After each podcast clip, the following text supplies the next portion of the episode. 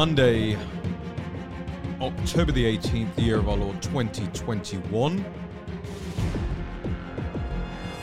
I'm Raheem Kassam, editor in chief of the National Pulse.com. Unfortunately, broadcasting once again out of the grotesque Capitol Hill. Joined today by somebody who has been AWOL on the show. Natalie Winters joins us for this episode, which I think I'm going to entitle something along the lines of Is Fauci fucked? Well, we'll find out because we continue to get more and more emails and evidence of Anthony Fauci and his misdeeds over decades, quite frankly. But that's not all. There's plenty more to talk about from the scoops of Natalie Winters. I want to great, say a great big thank you to all of the new members who have been joining up in the last week or so. Make sure you head on over to fundrealnews.com. That is the only way the National Pulse survives. It's from the good actions of the good people of the Western world, fundrealnews.com. And make sure, ladies and gentlemen, that you are all interacting and sharing the content, stories, podcasts, uh, middle of the night cheeky tweets and posts from me, and especially make sure that you are sharing them on Gettr, G-E-T-T-R dot com, the real home of free speech. Let's get right into it. Natalie, do we have you? Yes, hi. Wow, that's what you sound like. I'd forgotten. I know I was about to say uh, thank you for having me, but then I, I realized this is our podcast. But I know I, I don't think I've I don't think I've been on the podcast since we changed the uh, the graphic to include me. No, I thought it was so either the, the graphic fir- or you being on the show. Yeah, I was gonna say that was the way to get out of it, just be pictured on the cover art, and then I never have to come on. No, I'm I'm so glad to be doing a podcast. Well, the best thing about that is uh, that you now have to take ownership of everything I say on the shows that you're not on because your face is on. Oh no. uh, we can go back to the old one.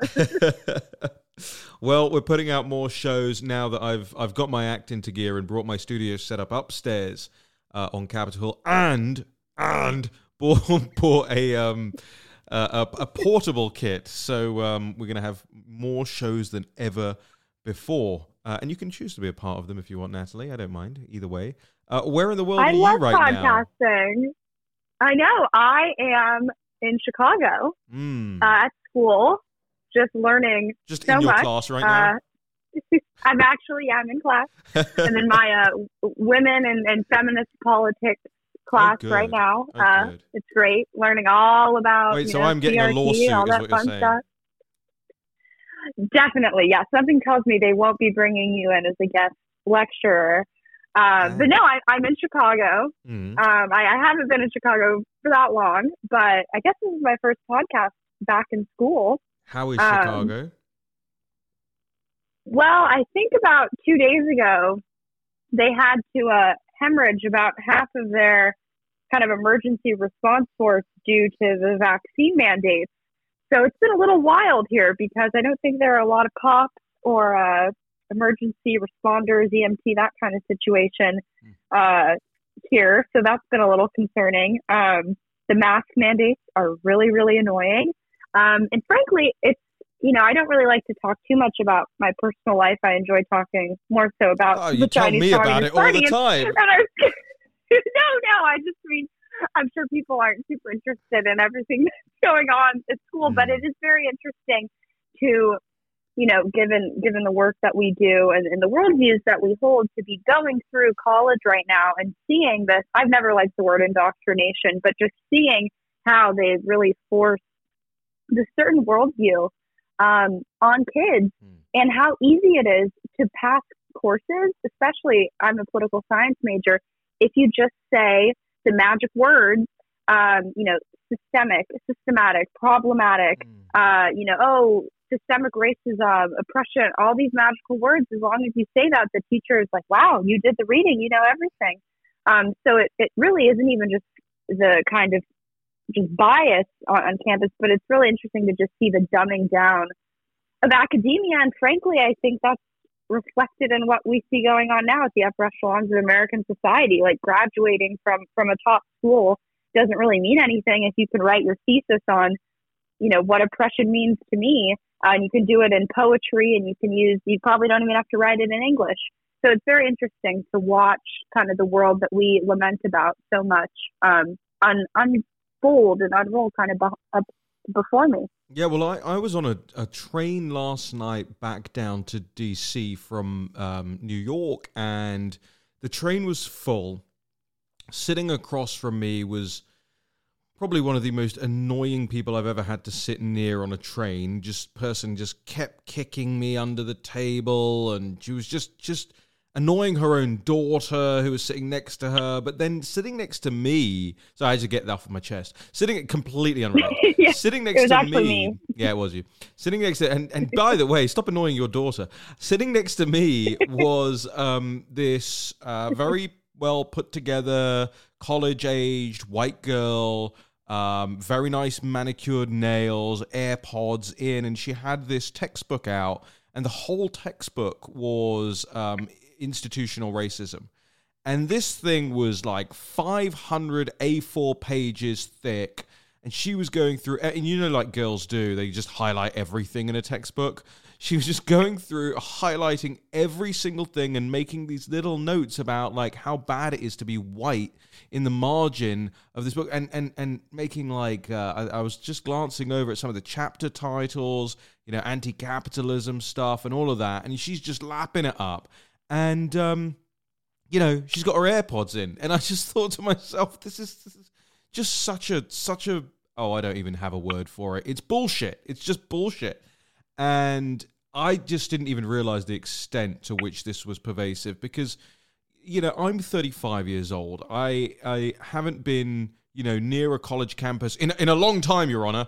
Um, but you know, I didn't realize that this wasn't just something that you know the teachers were teaching or showing a few videos. But I didn't realize there were big, massive, professional, like in, in industrial scale textbooks that were being made. I, you know, when I was when I was at college none of none of that existed like just none of it existed and the, to the point where it did come up at all it was in a seminar where some person with a che guevara t-shirt on would make mention of racism or whatever and kind of everybody else would just just laugh at them and mock their foreign accent. No, I'm kidding.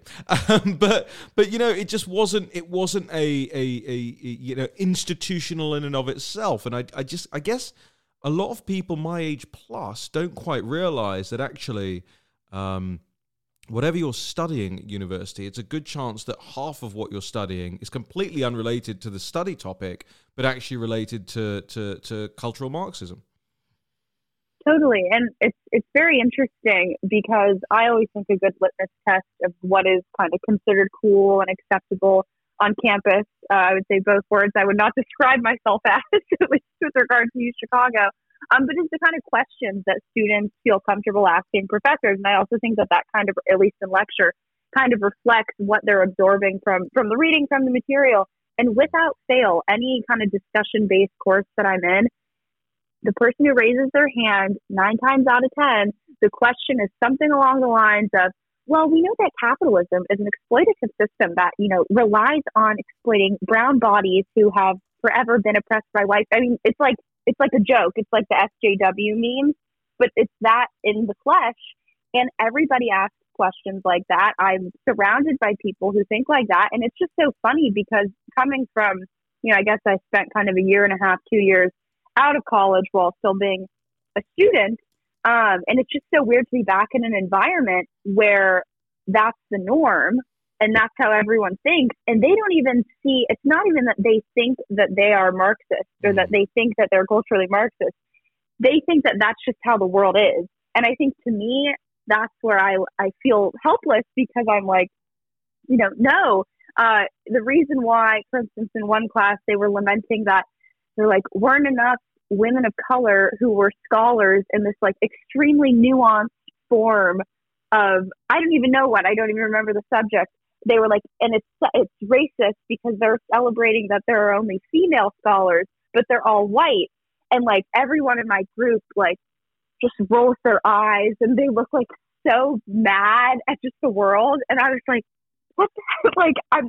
It was just the most absurd thing mm. that I've ever experienced, and it's really concerning too because you know U Chicago is a, is a great school in the sense that you know these are kind of the next generation of leaders. These are the people who are going to be running the corporations and Wall Street. Again, we know that they don't really like the MAGA movement to begin with, uh, any would Fortune 500 company, but at least to me, the the writing on the wall is there. This is kind of the the next generation of people who will be just entering the workforce. Mm-hmm. Um, and they've never even been exposed to anything outside of cultural Marxism to the point that they think that a Marxist worldview is, you know, that's it's just a worldview. That's just the way the world is. Um, it's it's very weird. I feel like I don't I don't watch a lot of movies, so I don't know what the proper film reference would be. Mm. But I always joke that I feel like like an alien that's been like dispatched down to Earth to like infiltrate a college campus or something because I'm just so at odds um, with so many of, of the kids here. So it's been very very fun being here. I think we might there might be a, a, a, an entire weekly show in this. You know, dispatches from the wasteland or something. Um, where you, you, tell us the crazy stuff that happened on campus this week, as long as it doesn't get you kicked out.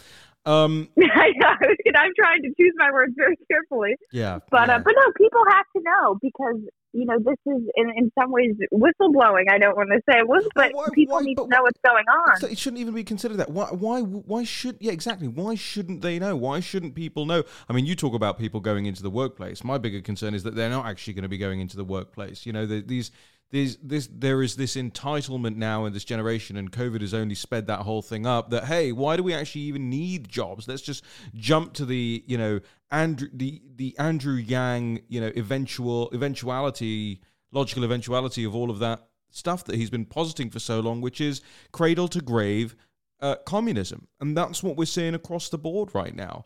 So let's get into a few of the stories that you've been covering because i think when you when you take all of these things in the round, and that, you know that is really what the National Pulse is, ladies and gentlemen. It is it is not designed to be a, a news site that you know if somebody dies, we go oh Colin Powell dies, and you put it on the front page or whatever. That's not what we do. We're not a newswire service.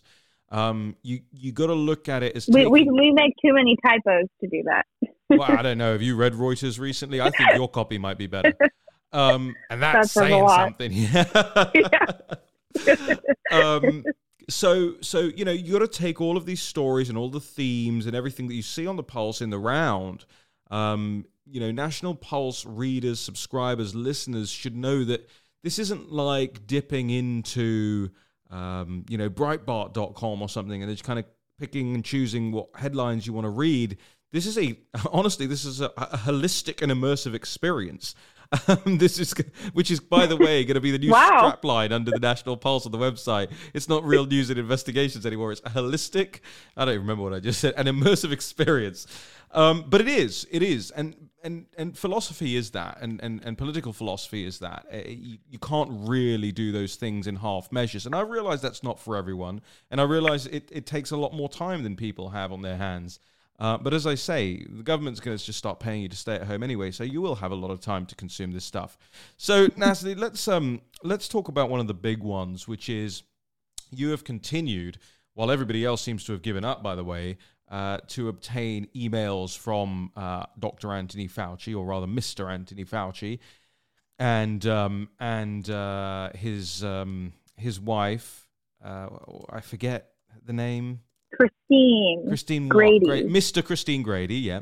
And um, so let's talk about those. What have we learned from the things that you've dug up so far and and and tease us a little bit with with what else you're inquiring about through these uh, Freedom of Information Act requests?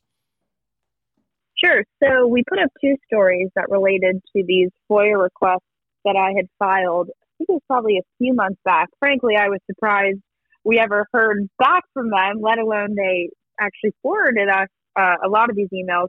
But very interestingly enough, the the percentage of emails that they've redacted, as you could probably imagine, has been very, very high. You're talking like 60, 70, 80% uh, per FOIA request. So that means we can't see. It's to kind of grade out um, text. But from what we can see, I think I think the emails that we got really kind of shed some insight into the mind more so of, of Anthony Fauci and of course his wife. So in particular, we had one email where you see Anthony Fauci getting a, an email from his basically his kind of chief of staff, um, a guy named Greg Folkers. And Anthony Fauci feels compelled to, to forward this email to his wife, which is titled Fauci Gets His Own Action Figure. And it goes on, it's an article from The Hill, and it talks about how some toy company was creating a eerily life-like doll of Anthony Fauci for children to play with, which at face value is very concerning. Uh, but if you set that aside for a second, he forwards it to his wife, and she responds, "It is endless." Dot dot dot. You've been immortalized. Smiley face. And I think that I don't know. I said that to you, and I said these people are so weird. Um, but I think this speaks to something that we've kind of been raising the red flags about with Anthony Fauci, which is this kind of new development of scientism, really Fauciism, where he is, you know, the, the high priest.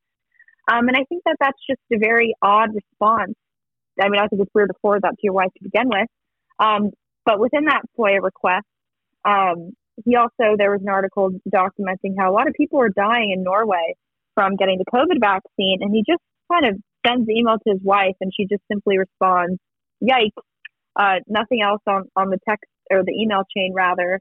Um, and then lastly, the other email that we had uncovered, um, to me, this is the one that I was probably most excited about because it affirmed and confirmed reporting that we had done months back. Um, people may recall we had an exclusive story talking about how the Galveston National Laboratory, which is basically a pet project of the NIAID, which is Fauci's NIH agency, um, and we were documenting how this lab was training a lot of the top researchers who are working at the Wuhan Institute of Virology for years. And what they were training them was actually how to work with, quote, the world's most dangerous pathogens, mm. end quote. That was from a slideshow where they were pointing out uh, that was made by the director of this lab, who's received a ton of money from Anthony Fauci, of how the Wuhan Institute of Virology was really a, a case study, but really a success story and how they had trained researchers, particularly in working at that biosafety level four lab. Um, so that was bad enough, right? We had already linked Fauci there by funding this lab to the Wuhan Institute of Virology, even to the BSL4 facility.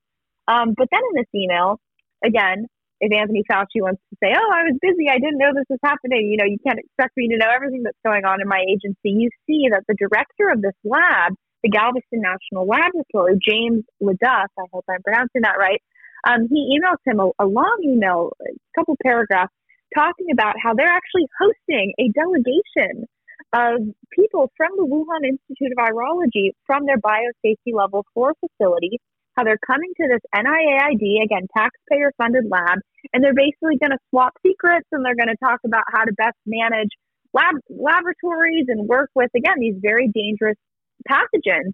And Fauci responds, you know, oh, I, I'm, I can't make it. I'm busy. Um, but no, no inkling of, is, are you sure that's a good idea? Are you sure we should be training a Chinese Communist Party and Chinese military linked lab? He's totally okay with it. Um, and again, I, I think for people who want to be ahead of the curve and understand not just kind of the broader narrative of the origins of COVID 19, but how deeply enmeshed the Chinese Communist Party is in all aspects of America, I think the story is a perfect example of that because we sourced it even without Fauci's emails. Um, and then a few months later, it's confirmed um, in, internally. And, you know, if you've been reading the National Pulse, you would have said, that's not a shocker. I've known that for a while. So that's just some of the stories that we've had up from just two of these FOIA requests. I've filed a ton more. I'm happy to be a thorn in the side of the uh, NIH FOIA office. Um, but I guess I have to be kind of nice, or else they won't turn over any of the documents. Yeah, I guess that's true, and uh, you know, I think the more detailed that these that these FOIA requests are, the more that they have to kind of comply, because you know, then it becomes just very obvious what they're doing. But tell us a little bit about you know the rate of redaction in the responses that you're getting because for every one email we put up i would say there are what about 10 to 15 maybe maybe that's i don't know if there's too much or too little actually um but it feels like that's kind of I right calculated the number Oh, you did? somewhere. okay I have to find it. okay well, Um, no but no, it's, right it's very interesting. Uh, no, no, oh, they've hit an they've hit an over half. And for one for one FOIA request that I had uh, submitted with terms Wuhan uh, and I like Wuhan Institute of Virology, any kind of iteration of that, um, they they found 337 pages, um, and 52 percent of them were were withheld from the National Pulse, which I also think is very interesting. And I think again, avid readers of the National Pulse, uh, you know, all these narratives I think kind of converge. But you remember Anthony Fauci when he when the first kind of real headline hitting um, batch of emails of his hit. This was a few months back. He was on, forget what program it was. I think it was maybe NBC. And when they, they were kind of pressing him, as much as the mainstream media would press Fauci on anything, um, pressing on the emails, he kind of jokes and says, "Oh, it's not a smoking gun. I don't even have any control over what's going on. I don't even know what they release." Um, but then there was a separate lawsuit that actually Judicial Watch had filed. Um, and in that lawsuit, they were saying, oh, well, the reason why it takes time and why we can't grant you expedited processing because Anthony Fauci has to personally review every single email that we release. So there's some kind of incongruence there, I think, between the, the storyline of how they release these emails and how they decide what gets released. You know, in particular, there was one email, I think I had sent it to you, um, where they're talking about Trump. They're talking about, again, one of these very narcissistic emails talking about how, like, Fauci is more popular than Trump. No one likes Trump. Everyone loves Fauci. I think the, the polls would disagree. But um, they totally, they being the NIH Office of, of FOIA Affairs, um, they totally redact the email to the point where you can really only see, like, the headline and the article that they send. Um, and I think that they know because I'm sure what's being said in there um, is, is not the kindest thing uh, to President Trump. Um, but yeah, it's, it's very interesting um, to, to read all their emails um, and just to see kind of behind the scenes. Well, I th- you know I think that's one of the more interesting parts of all of this that we are going to find out at the end of it, which is uh, what have they been saying and why are they why are they blacking it out when they when they send that, those emails back to us in those FOIA requests? And it's not like those things can stay a secret forever. So you know the question I pose at the beginning of the uh, of the podcast is Fauci fucked. I mean, what say you? Well, just one one last thing on the emails Mm. because to, to me, I've never even understood why they redact anything to begin with. As someone who has watched, I, I won't even admit the the number of hours that I've spent watching Anthony Fauci give give talks, but amidst the the debate about the gain of function research, one of the kind of general refrains from him and frankly anyone in the NIH kind of area was that the government, specifically Anthony Fauci's office, doesn't fund any type of classified or confidential research, um, either in actually funding it, the the outcomes, the products, you know, what they're dealing with. There should be no secrets because they say, you know, the Americans, the American people's tax dollars, they should be able to see what's going on. Right. So to me, that's the kind of question. So then, what are you redacting? Um, you know, it's purely political, I think. Um, but your question, I don't know. I mean, I, I go back and forth. Um, I, I'm not someone who likes false hope. I'm not someone who's going to say, you know, 90 times Fauci's going to be in jail tomorrow because I don't think that's the case. Right. Um, but I think I The- think the Fauci.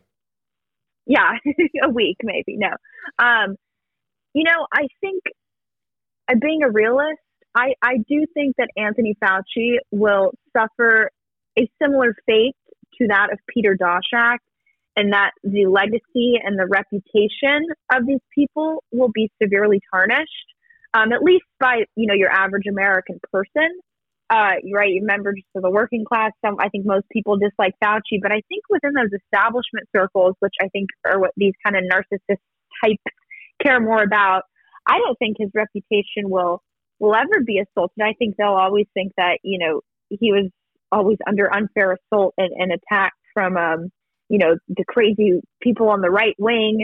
Um, but I don't. But I don't know. You know, because Peter Daszak, you know, for instance, the Lancet Journal removed him, which is obviously an establishment body. Um, you know, but on the other hand, EcoHealth Alliance has also been appointed, which is Peter Daszak's group, has also been appointed to a lot of kind of post COVID nineteen uh, pandemic advisory boards. So it's kind of kind of this fine line between, you know, can you say these people are, for lack of a better word, canceled, um, but then also they're still kind of on the scene. Um, but I, I don't know. I, I, it's, I think it's too soon to tell. Well, it does seem like some wheels are turning, and I, you know, I'm the same as you. I don't like false hope. I don't like false um, um, narratives, and but I look at I look at Francis Collins, right, and I I understand that he's going to go and sit in some cushy job or whatever, but I do think it signals to the world that this person who has presided for so very long over this institution for so very long, and I don't mean just the NIH, I mean the institution of the you know pharmaceutical. Everybody always told me at the beginning of the pandemic, don't touch, don't touch Francis Collins. Nobody can touch Francis Collins. He'll be there longer than you'll be alive, Raheem, and and he's not. And I think and I think that they are they are now beginning to fear that. Um, the the backlash or the lashback, as you would say, of the um, of the. It's uh, a great word. Yeah, it's a great new word. Um, of, of of of everything that is coming down, and I I just wish look we could expedite the process of, of all of this if every reporter on the political beat in Washington D.C. actually bothered to do what you do which is ask those questions and go through the visitor logs and figure out exactly what's going on. You know for a fact, I mean, you and I know for a fact that in about six to eight months' time, somebody over at Politico or what's that new one, Punchbowl or something, will report. You know, Fauci was funding Wuhan studies after all. We just found this out you know and and they didn't just find it out because i know they all read us i get feedback from all of these people um, but it just has to work in there in the time frames that the frankly whatever big pharma wants and whatever the people who sponsor those news outlets, which is predominantly nowadays Google, Microsoft, Facebook. Uh, am I missing any others who sponsor Axios and all those guys? I think those are the big ones at the moment. So you know the, the, world and the news kind of works to their timetables, but hey, you know we'll always be there first, and and that applies to a lot of different things as well. Um, I think there is I think there is a lot of cause um, to go back and go through and actually start resharing some of our older stories, Natalie, because you know the things that are now known as you know oh yeah obviously are the things that we were saying and and and and that we've been. I mean, I say cancelled. I I am uncancelable. I, I, you know, I feel that. Uh, what is this now? I've got, I've got another phone call coming. I can't, I won't take it, but I've got another phone call coming in. you should have the podcast. It's Harlan. It's Harlan. So I don't know. You know? um, I won't put him. I won't put him live. But um, yeah, I just think, I just think now is the time to start going back through it. And look, I won't say we're cancel- cancelable because I, I just don't care enough about the approval and approbation of these people to have this situation whereby they can actually, you know, really cause me any any existential harm. Um, but we lost we lost our uh, our biggest advertising partner about a month ago. That cost us something like forty thousand dollars on the year. Um, these things really, you know, they, they they do try and hurt you. And by the way, ladies and gentlemen, if you want to help us to bridge that gap, fundrealnews.com is the website, and and it gets us away from having to rely on uh, external people to to monetize the site. But yeah, I, I think time to go back and go through and sort of maybe even do you know that roundup you did the other day. Um, I think it was the Francis Collins one actually. Um, yeah. Yeah, that doing that just over and over and over, as Steve used to teach me over at uh, at Breitbart: wash, rinse, repeat, wash, rinse, repeat. Those are the ways that you get the um, that you win the narrative. So, what else should we be looking at? What are the other stories? Um, that you've had up lately? Uh, something that I found very interesting, again, kind of tracing the origins of COVID 19, that never ending quest uh, mm-hmm. has kind of reached a, a, new episode in this saga. Uh, the World Health Organization, which I'm sure anyone oh, listening yeah. well, this is a to this one. podcast is, is a huge fan of. No, is is uh, not not a big fan of at all. Maybe we Um, need to set up a love- website, fundrealscience.com. Maybe I should just major in um, biology and become a scientist. so I can't even say that with a straight face. I am I am not good at science, and I'll I'll leave it at that. Although it's very funny. I was walking around um, the I had a, a lab today, Yeah. and I was walking around the facilities, and they had a poster, and it had to do with this kind of dual use research of concern, gain of function research, Mm. and it was literally like, make sure you're talking to your like NIH supervisor if you think your uh, research may fall under this kind of area, this this flag or whatever. And I was like, oh, I, I know that, I know what's happening.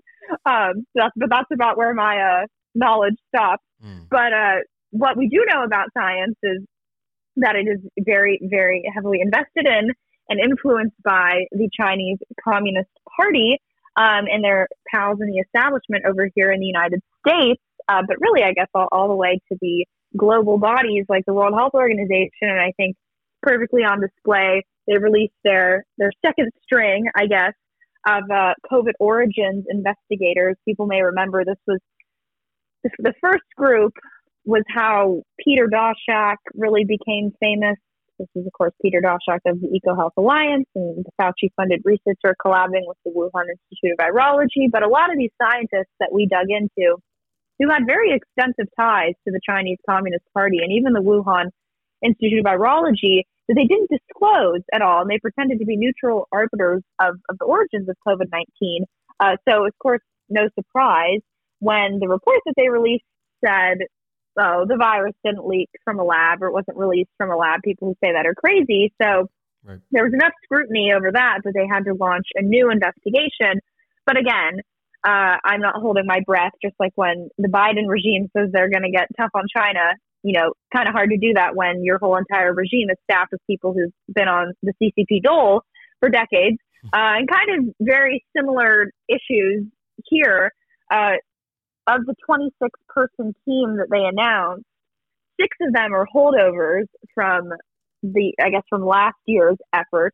Um, one of them who kind of notoriously bragged or just was totally okay with the fact that the investigation, I'm using air quotes, hand quotes, um, was wasn't even an actual audit into the lab. They just like said hi to the Wuhan Institute of Virology researchers and asked them how they were doing, and that was it.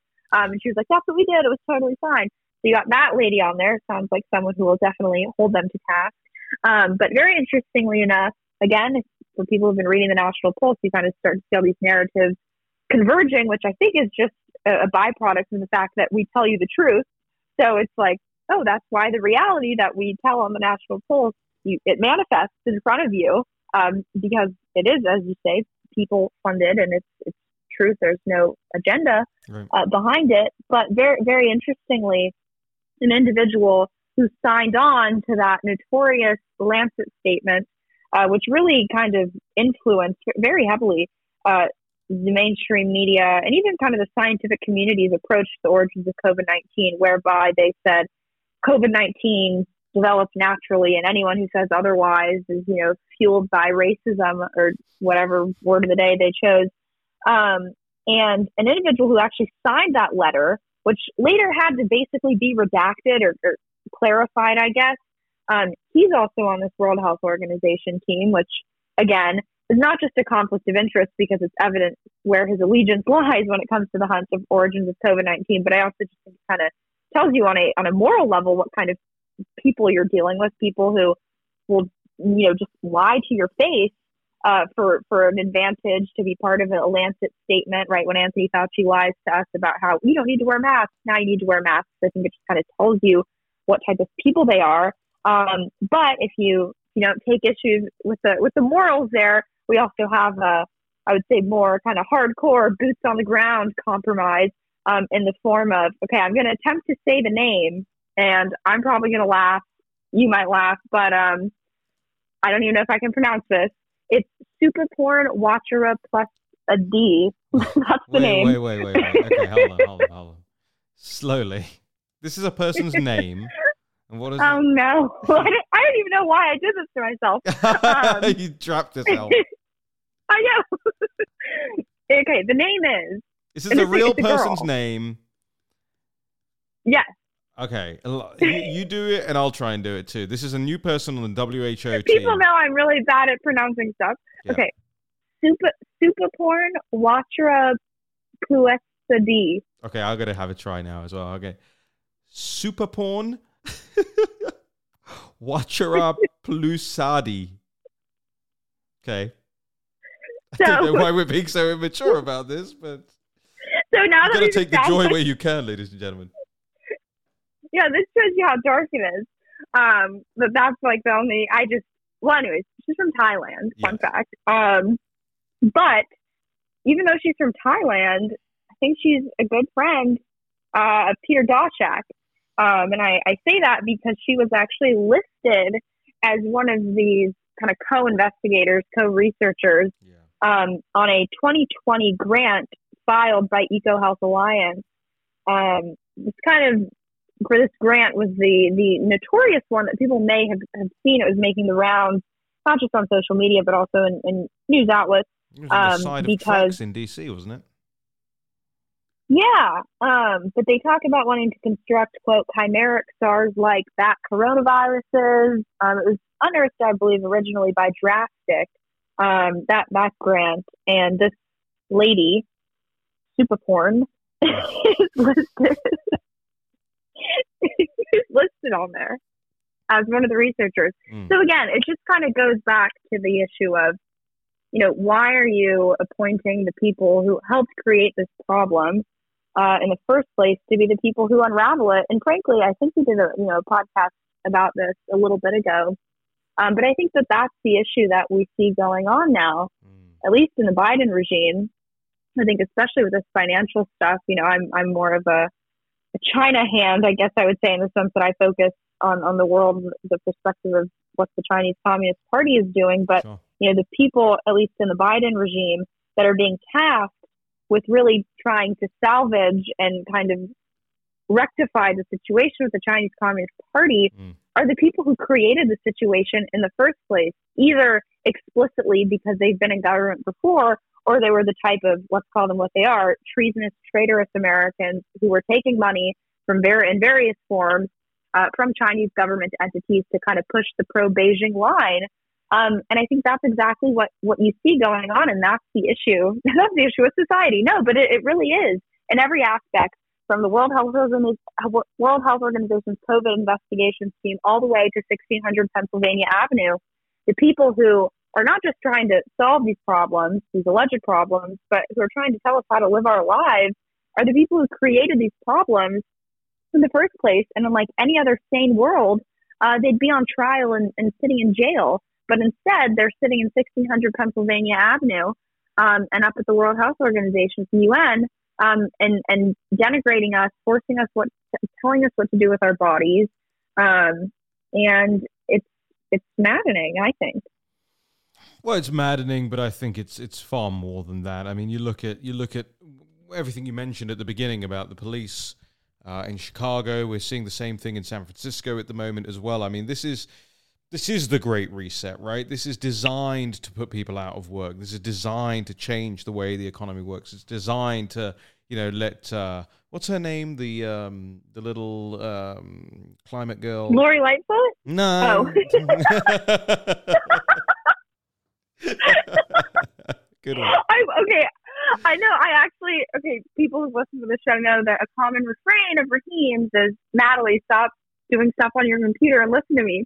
But now that we're not in the same room, I can be on my laptop, so I was kind of spacing out, and I just heard little girl, and I thought you were talking about Lori Lightfoot. no, that's a little frog. Um, the, the the Greta Greta Thunberg, right? She's out there and yes, singing uh, "Never Gonna Give You Up" on stage and dancing around. Doesn't really look to me like somebody who's deeply concerned that the Earth is going to end in seven years. But you know, but this is what this is all designed to do. And by the way, I'm the exact same way. I was zoning out myself. I was like going through a couple of emails and just realized like, oh wait, we're still we just recording. re- we just record a podcast, and it's just silent. Just like every fifteen minutes, one of us says like, "Oh, are you good?" Are you good? Cool. Um, well, but I want people to understand why, like, why that is and why we do that. I mean, Because I- we're ADHD. well, totally, totally. I mean, I cannot do one thing at a time. I cannot just focus I on one can't thing watch at a time. TV. I can't watch movies. Right. I can't watch anything that's not on two times speed. It's so bad. It's, yeah. But it's okay because we have to take down the CCP. But yeah, it's it's a problem. I was um this morning. I just uh, you know I bolted out of bed. I went for a run, but I was like I Oh. was trying to do like I was trying to like text people while I was running, and you know just a total. I was at the gym listening to a podcast and then listening to an audiobook, and it's just a total like you know overload of information. And then we got to sort through it and then present it to to the rest of the world as if we're not weirdos. So that's the hardest part. We're definitely weirdos. so I agree with everything you said except that. So plus que change, plus que la même chose, or whatever the French say, the more things change, the more they stay the same for the WHO's uh, COVID Origins Committee. In your mind, why are they even bothering to do this at this point? You know, do, uh, do you think anybody out there is going to even take, you know, apart from the people that, you know, apart from the Jim Sciuttos of the world, um, is there anybody out there who is going to take what the WHO say about this seriously anymore? I'm going to steal a word that I've heard a lot in class lately, and I'm Yeah. going to say it is performative activism. That's one of the Mm. SJW less favorite that. things to. What- right? I like that. what Um, is that? So, performative activism in, in their minds is when I think that when you're talking about like the allies, so these are like the white people Yeah. who who can't actually understand the struggles that non-white people are are going through because you know of course. Um, their activism right? When they post pictures of the BLM logo or when they say Black Lives Matter it's not because they actually feel it. It's Mm. just because they want the whole world to see them doing it. They want to be accepted which like yeah probably but um you know you can't do that um anymore you have to like devote your whole life your savings and your firstborn child to the Black Lives Matter movement, or else it's just performative activism. Um, but I think that that's what the WHO is doing in the sense that they know their, in air quotes again, reputation, not that there was a strong one to begin with, was so tarnished from that first round. And I think it was a, a very easy kind of accusation to make against the body that, oh, you had so many compromised people on the team and their conclusions were so bad Mm. um, that you need to do a round two. So they're like, okay, we'll do a round two. We'll waste, you know, thank you know, thanks to Joe Biden, they can waste our taxpayers taxpayer dollars doing it again. Um, Right. but yeah, I think they're just doing it. Also, too, you know, and this is something that I I would frankly love to do a longer podcast on. But there's kind of a weird development, I think, at least in establishment circles, of like we're not actually saying get tough on the Chinese Communist Party, but we're going to pretend we are. We're going to pretend that we're in a battle of you know democracy versus authoritarianism, and we need to take on China. Um, even though secretly they're investing you know millions and millions of dollars in their companies every single day. Um, but I think again that is a perfect example of performative activism, frankly, um, where I think that it, the elites in these circles, you know, they, they don't want the jig to be up in the sense that they want everyone to think, oh no, we're very anti-CCP, we're very anti-China, but they're going about doing it in a very very establishment way. So instead of saying, hey, you know what, we're going to take your stock off of our you know stock market exchange we're going to uh, ban any foreign direct investment from China into the United States. Oh, you want a visa into the U.S. and you're a CCP member? Sorry, no, thank you. Uh, until you turn over the, you know, all the virus samples and data that you've deleted and actually open up the lab. Um, they'll never do that. So again, it's this performative activism. Oh, we're going to do an investigation into the origins of COVID nineteen, and we're going to use the utterly compromised, the you know who's who of CCP sellouts uh, no pun intended, the WHO Mm. um, to do so. So that's that's my take on it. Well, this is this is what I tweeted this morning. You know, um, Bradley Thayer had an article up at the Epoch Times saying the U.S. should not assume it has the luxury of time in its confrontation with China. And I said, look, I agree with the premise, but the problem is it, it presumes that American leadership and the, the American political establishment even wants to win in this confrontation with China. And I just don't think they do. I just think it's got to the point now where they have realized. I mean, you look at what we've heard in the last week about these supersonic ICBMs or whatever it is. I, I, you know, it's it's it's now you're starting on the back foot. If you even try to uh, see down the threat of the Chinese Communist Party, you have to realize you are not in front. They are not about to overtake you. They have overtaken you. They have outmuscled you. They have outthought you. They have outstrategized you. They have out uh, uh, propagandized you, and you are you are now. I wouldn't say you're even on the back foot. You're kind of still, you know, asleep in bed while the Chinese Communist Party is its running shoes on is halfway down the National Mall in more ways than one.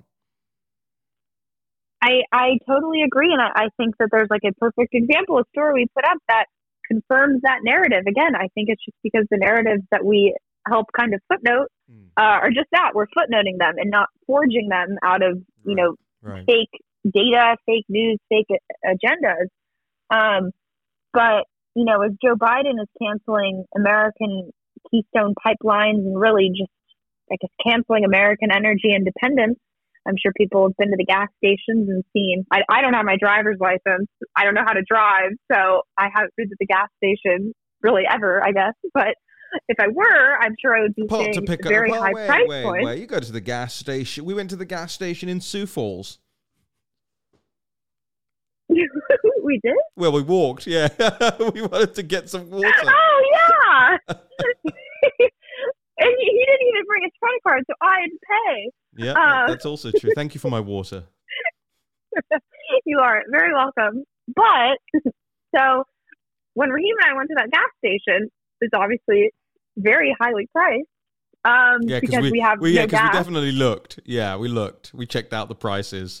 No, we, we were actually just pumping gas. We're not a car. That's one of the services you get when you join up at fundrealnews.com is we will uh, we will pump gas for you. We won't pay for the gas for you. We'll pump it. I would love to do that. I would love to learn how to pump gas. Um, but stop. Wait. Stop, I don't. I don't stop, know. Stop, I don't know how to do anything. Stop. Jack, Jack of Jack of all trades, master of none, but the uh, complete opposite. Um, you, uh, yeah, I have actually no real life experience or, or skills, or you know, but here's the best thing about what you just said, and everybody's laughing at this, right? There's not a single person listening to this right now that is not laughing at that. You said, "I would learn. Oh, no. I would love to learn how to pump gas. Could you learn how to pump gas? I mean, you literally just put a nozzle in the hole and pull the trigger. It's not, you know, there's no learn, oh. there's no learning curve to it. It's like, oh yeah, you gotta you gotta twist it and shake it at the same time. Really get that gas, get that gas real good in there. You know." Okay, I will rephrase. I would love. I, I would love to pump gas. gas. I think Natalie. I think that's your cue to exit. Thank you for having me. uh, yeah. Ladies and gentlemen, uh, thanks to Natalie Winters for joining us today, walking us through some of those very important stories and giving me a good old giggle, which is desperately needed in these times. We should do a podcast on that as well. The importance of close friends and neighborliness at the moment. Very, very important to find people you trust. And uh, I'm off to do a phone call with one of our members. If you go to fundrealnews.com, you can find out the different membership packages. Some of them get you a private one on one phone call with me. They can go anywhere from 20 minutes, depending on what people have to say, or an hour sometimes. I've spent longer on the phone with people. I love those conversations. Keeps me in touch with reality because, as you can tell, there's not much reality here in Washington, D.C. The other place I'm spending most of my time at the moment is New York. Not much reality there either. And then, you know, Natalie thinks she has to learn how to pump gas. So, not a lot of reality in my life right now. So, you guys are keeping me sane head on over to fundrealnews.com. And I don't just mean that as a thing that I just say on the podcast. Like we really need you. Like we really do. And if even if you can just give five dollars a month, um, believe me, my biggest concern every day is that at some point we just are not able to exist anymore because it's not financially feasible. So if you can, or tell a friend or a colleague or a family member, or if you're already a member, might really want to go up or a notch or two. Anyway, we'll leave it there. I'll see you again maybe tomorrow for another episode of the National Pulse.